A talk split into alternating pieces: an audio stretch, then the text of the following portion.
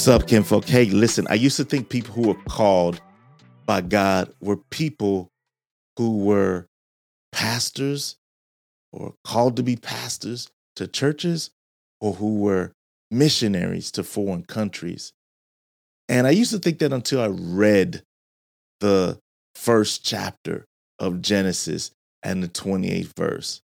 And the first people who get a calling is Adam and Eve.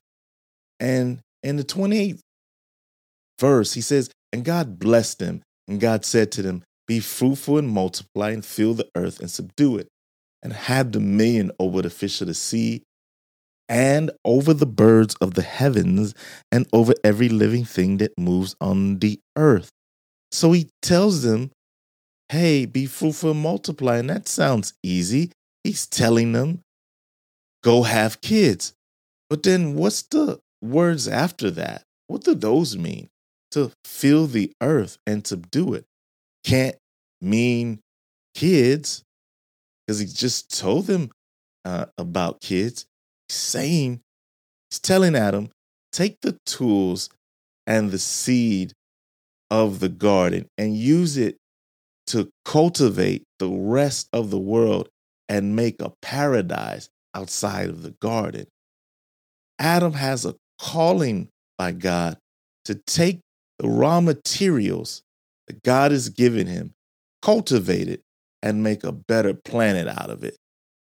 Every other human being has the same call from God to take the raw materials of their gifting or desire or talents and make something real out of it. That's a calling. That's the mandate he gives to all of us. And so fulfilling our call is out of a joy from being in him, working in whatever space he is calling us to make the kingdom a better place to live. Be that accounting or archery or artistry. See, this is important because so many people think you're called to do work in a church and that the other things that we do from nine to five or from nine to nine for some of us are just our job.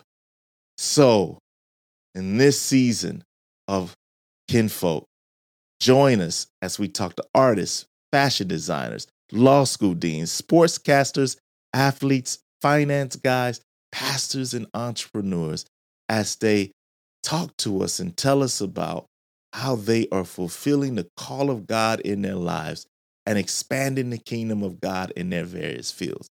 And my hope and prayer is that you feel a sense of calling in whatever season of life and wherever God has called you to be. See you soon, kinfolk.